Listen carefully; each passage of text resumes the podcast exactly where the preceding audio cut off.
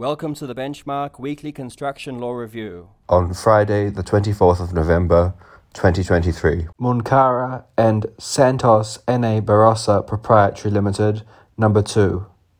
Federal Court of Australia. Court restrains the laying of the Timor Sea gas pipeline, but not over the entire area sought. Re Dask Entertainment Melbourne Proprietary Limited. Supreme Court of Victoria. Application to set aside statutory demand arising from an adjudication under the Building and Construction Industry Security of Payment Act 2002, Victoria.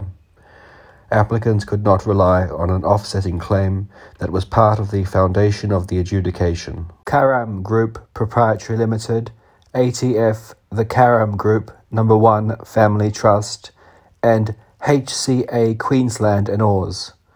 Supreme Court of Queensland. An adjudication under the security of payments legislation can give rise to an issue estoppel.